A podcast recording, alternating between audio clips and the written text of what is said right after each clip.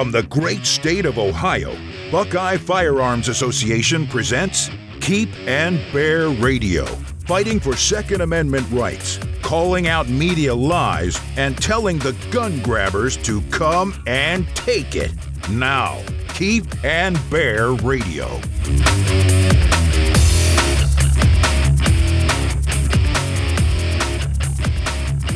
In this special edition of Keep and Bear Radio, I'm going to reveal how the city of Columbus, Ohio plans to skirt the state's preemption law and attempt to regulate guns through the Board of Health. Yes, you heard that right. The city of Columbus wants to regulate guns through the Board of Health. It's not unusual for politicians and activists to say that guns or gun violence is a public health crisis. But Columbus City leaders apparently want to take this idea a step further. And what they're planning is an audacious and outrageous power grab. And you don't have to take my word for it, because I'm going to share with you an extended audio clip from a meeting where city attorneys reveal their plans in detail. Let's begin. The Ohio legislature has made it crystal clear that it wants one set of consistent firearm laws across the state, and it has specifically forbidden municipalities from regulating guns in any manner. However, even though the state's preemption law, spelled out in Ohio Revised Code 9.68, has been in force since March 2007 and was further strengthened in 2019. And even though the law has withstood court challenges, the city of Columbus continues to look for ways to regulate guns locally. On February 15, 2022, Columbus Mayor Andrew Ginther declared gun violence a public health crisis. He also said this declaration was just the first step. While it was unclear at the time what that meant, we may now have a better idea of what Columbus officials are planning. On May 17, 2022, during an online meeting of the Columbus Board of Health, Columbus City Attorney Zach Klein and Solicitor General Rich Coglianese presented a scheme to regulate guns through health orders. Klein bemoans that Ohio cities are unable to regulate guns because of the state's preemption law, and he admits that the goal is to look for loopholes and exceptions. He also says that because Mayor Ginther has declared gun violence a public health crisis, they now have an opportunity to act. Klein then introduces Solicitor General Rich Coglianese to explain their legal argument. According to Coglianese, there is a loophole in Ohio law which can be exploited by the Columbus Board of Health to regulate guns as a public nuisance. Here's the audio clip from that meeting. It's long, about 17 and a half minutes, but please listen to the entire clip so you can hear in their own words what they plan to do and how they plan to justify it legally. Um, we will move right into our next guest speaker, uh, Columbus City Attorney Zach Klein. Um, Zach, we'll turn it over to you. Thank you, uh, Chair, and certainly thank you to all the members of the Board of Health that spend their time and uh, take this matter and other matters affecting the city of Columbus so uh, seriously. And thank you, Dr. Roberts, for uh, all the work that you do. Uh, and to my friends and leadership, the Division of Police, thank you so much for the presentation. Uh, as as you know, Robert Tobias has been working really hard staffing the Board of Health. Uh, I know he does a great job. Uh, I appreciate Robert, you know, yielding the uh, the floor a little bit to me and uh, to Rich Coglianese, who's also on the line, for a quick presentation about you know where what we can do and where we can go from here, and some possibilities that we think um, directly impact the decisions the Board of Health could make in the future based on the really troubling information uh, that we saw from from the Division of Police. Uh, you know, we have a gun problem in this country. Uh, it was manifested uh, a few days ago uh, in Buffalo at a supermarket in Buffalo, and it was manifested last night right here in the streets of Columbus. Uh, the question is, what do we do about it? What do we do about it as a society? And unfortunately, we're at a time um, where we have an unlimited number of guns flooding the street, uh, but a federal government, and certainly here in the state of Ohio, a state legislature uh, that doesn't really want to act uh, to deal with gun violence and the proliferation of guns in the hands of individuals that should not have them. Um, so that it leaves it to us. It's incumbent upon us as leadership in the city of Columbus and taking care of our own backyard and figuring out how we can identify effective ways uh, to address gun violence in the city of Columbus and get the guns out of hands that people that of people that shouldn't have them.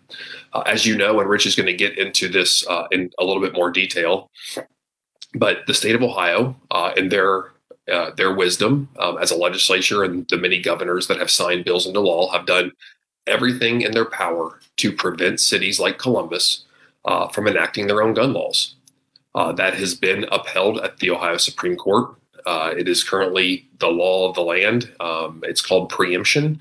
That's the that's the legal phrase. Uh, that means that the state of Ohio has acted and then preempts cities like Columbus from acting.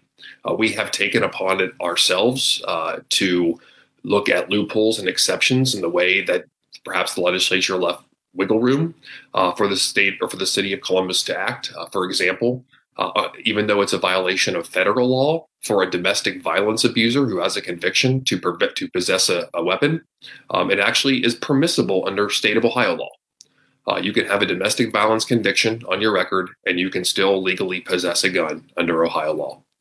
Uh, so we, um, again, using what we think is uh, a very practical interpretation of their preemption statute, of the state of Ohio's preemption statute, passed our own uh, law in the city of Columbus that makes it illegal. It mirrors federal law and says that you cannot possess a gun if you have a domestic violence conviction.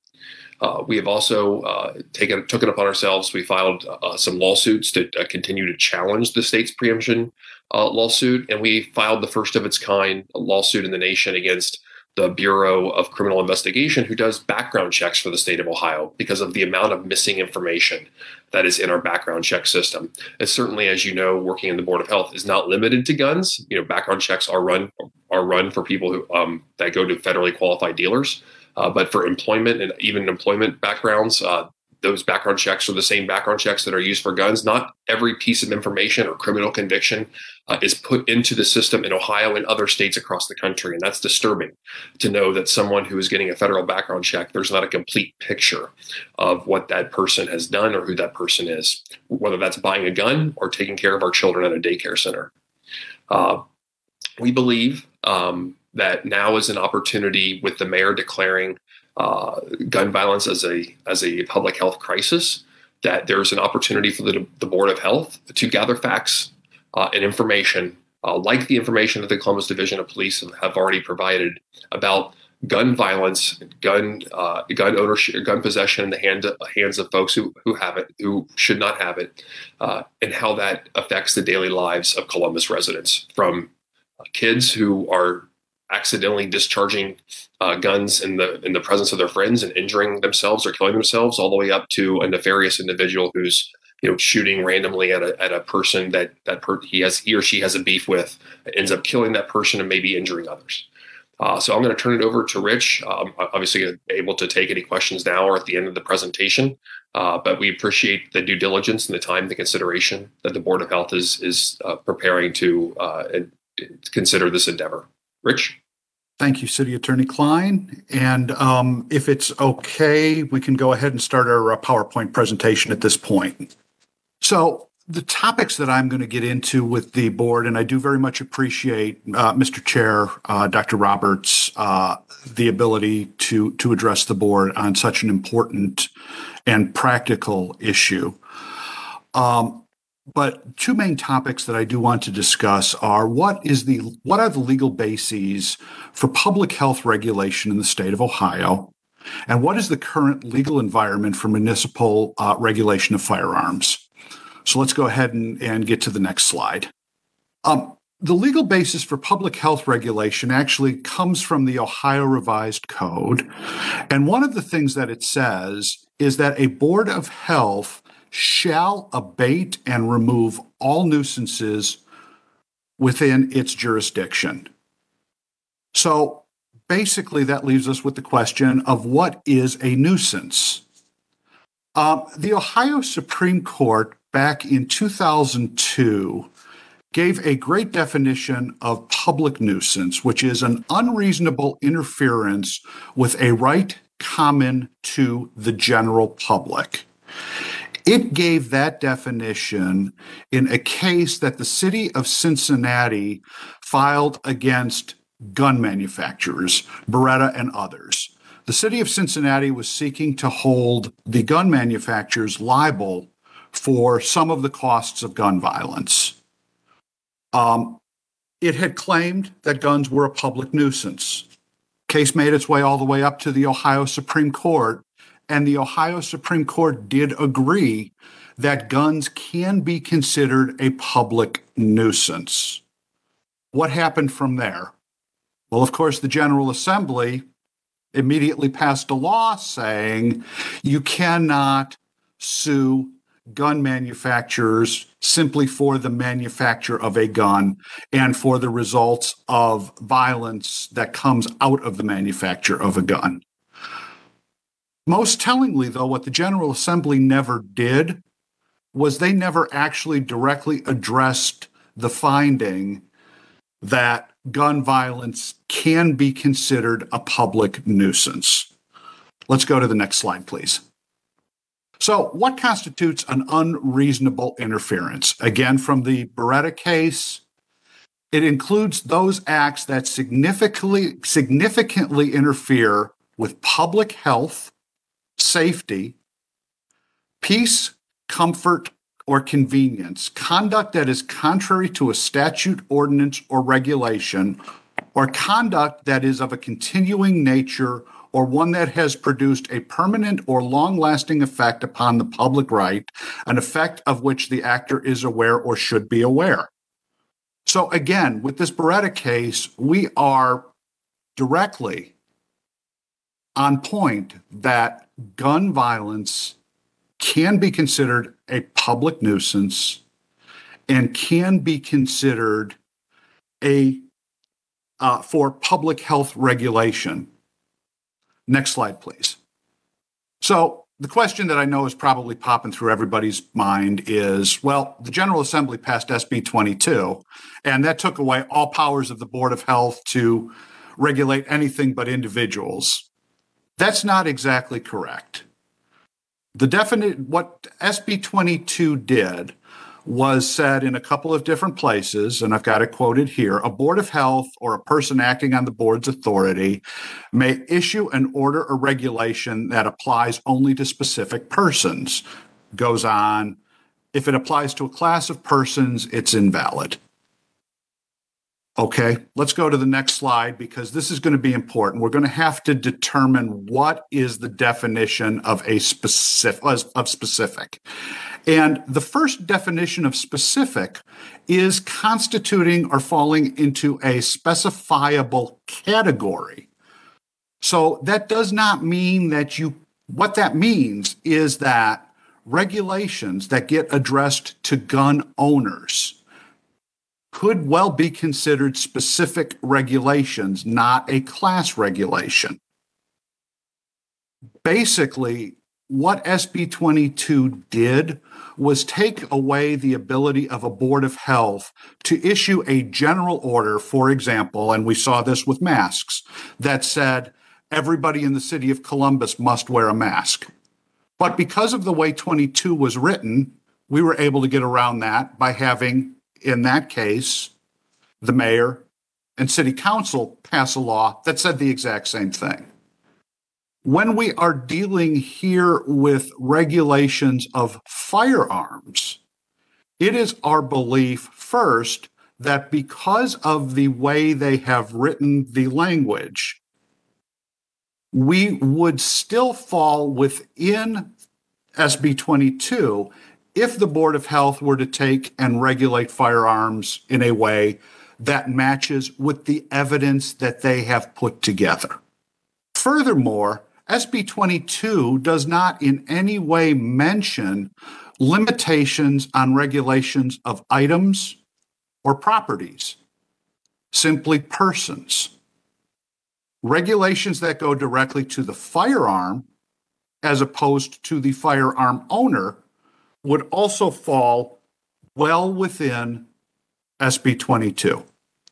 Finally, and most importantly, it is also our belief that SB 22, in and of itself, as it directs the Board of Health how to issue regulations, does violate the board's and the city's home rule authority.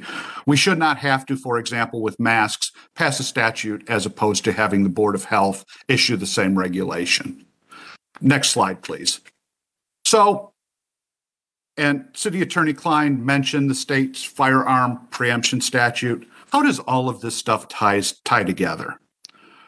First off, the city's the state's firearm preemption statute does allow municipalities to issue regulations that mirror prohibitions or other regulations that exist in either state or federal law.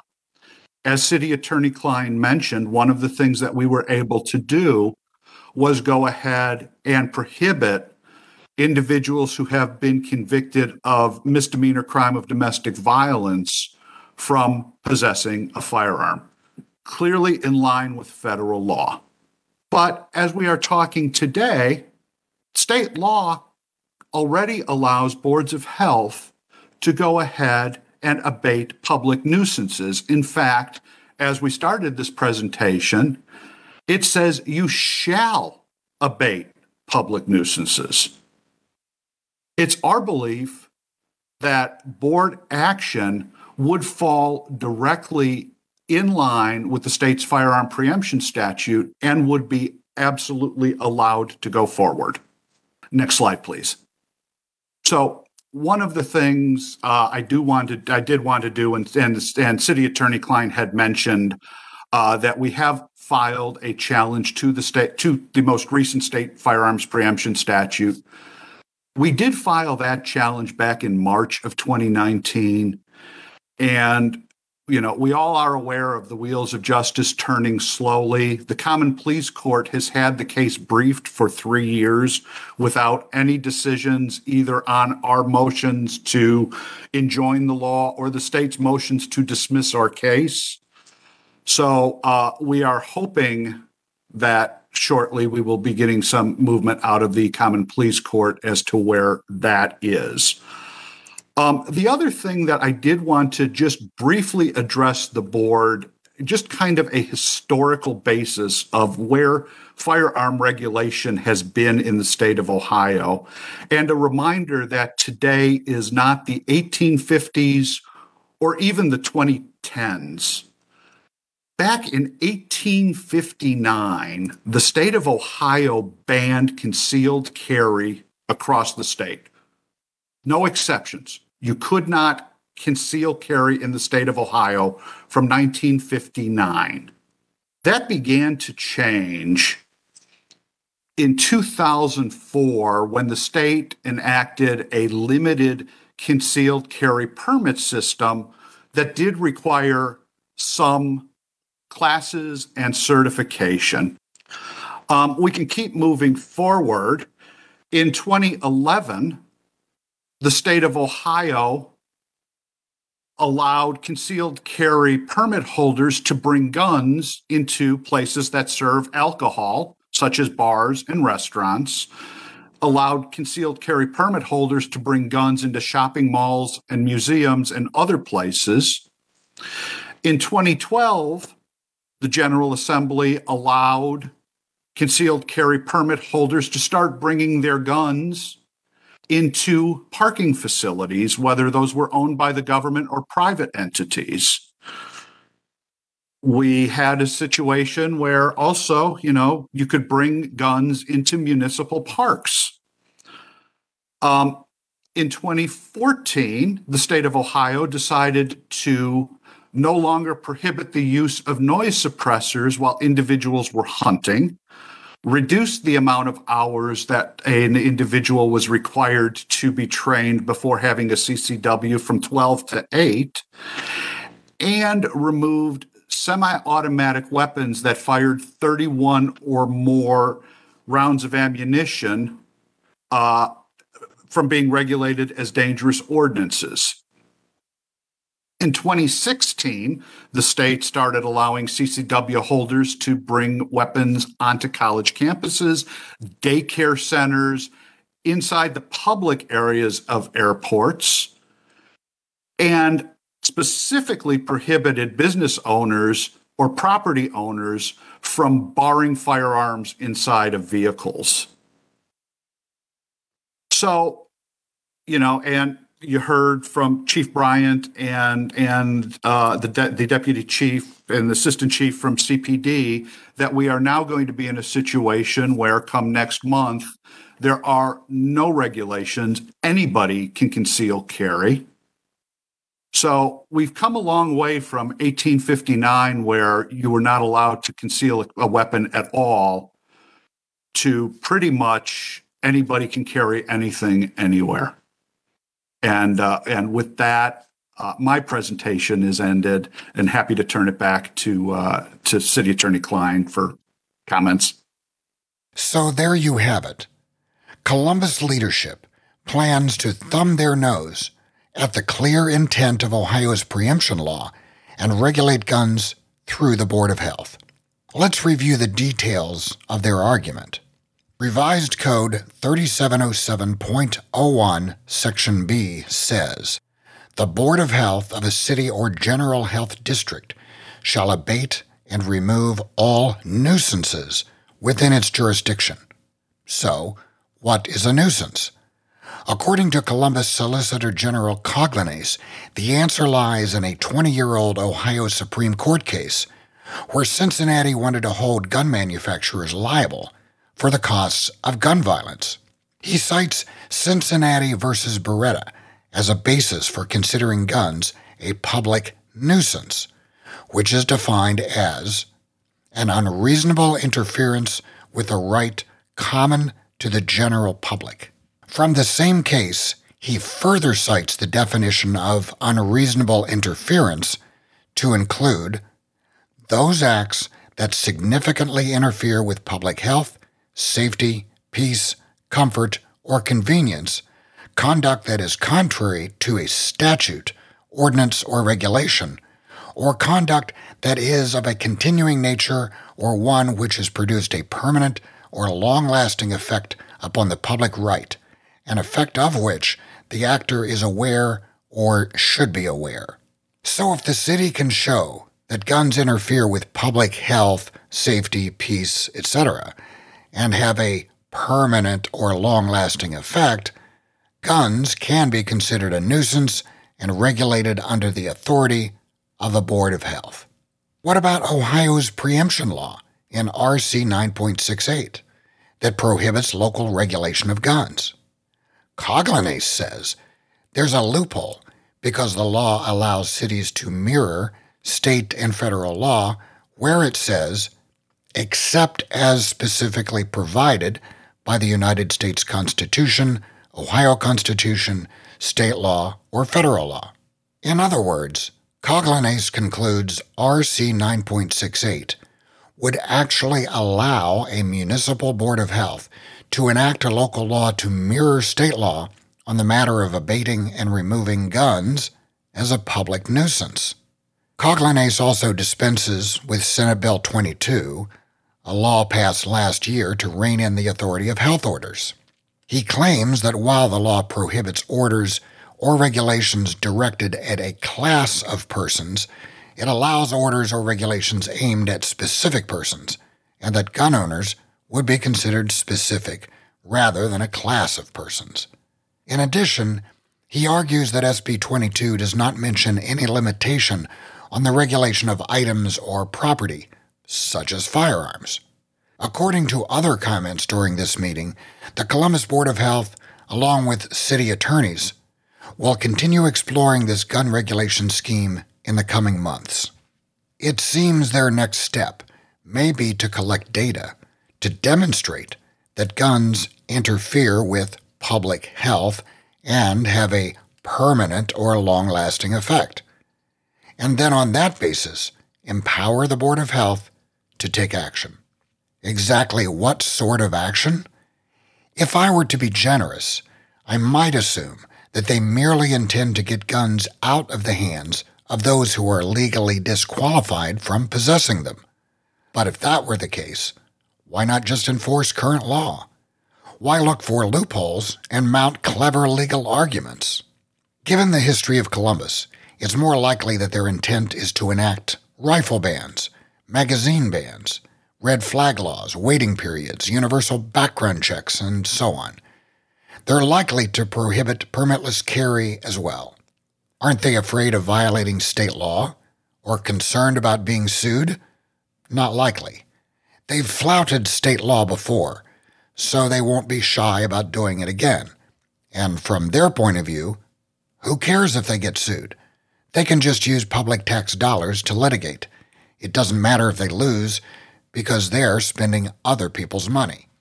It is no secret that Columbus leaders want the power to pass their own gun laws and have challenged state law repeatedly, including passing illegal gun control laws, which we've sued them over, and even filing suit against the state of Ohio to overturn preemption. Their case is still pending. So, what can we do about this? Buckeye Firearms Association is carefully studying the legal argument, and we will continue to watch Columbus and the Board of Health closely. However, be assured that we are committed to responding to this outrageous power grab if we believe there is any chance Columbus will actually move forward. Whether we respond with legislation or litigation remains to be seen, but one thing is sure we will not sit by idly if Ohio's capital city attempts to once again exceed its authority and infringe on the rights of gun owners. We can't. Because if Columbus gets away with this audacious scheme, other cities will do the same. And if that happens, what's the point of having a preemption law at all? If any city can simply declare guns a public nuisance and regulate guns through their Board of Health, we're back to the patchwork of laws the Ohio legislature sought to eliminate in 2007. And all the work we've done for the past two decades evaporates. We will fight this. That's all for this episode of Keep and Bear Radio. If you enjoyed the podcast, I urge you to subscribe. And please subscribe to the Buckeye Firearms Association newsletter at buckeyefirearms.org. If you'd like to become a member and support the work of BFA, go to joinbfa.org. Use the discount code PODCAST to get $10 off your membership. That's joinbfa.org. We'll see you next time on Keep and Bear Radio.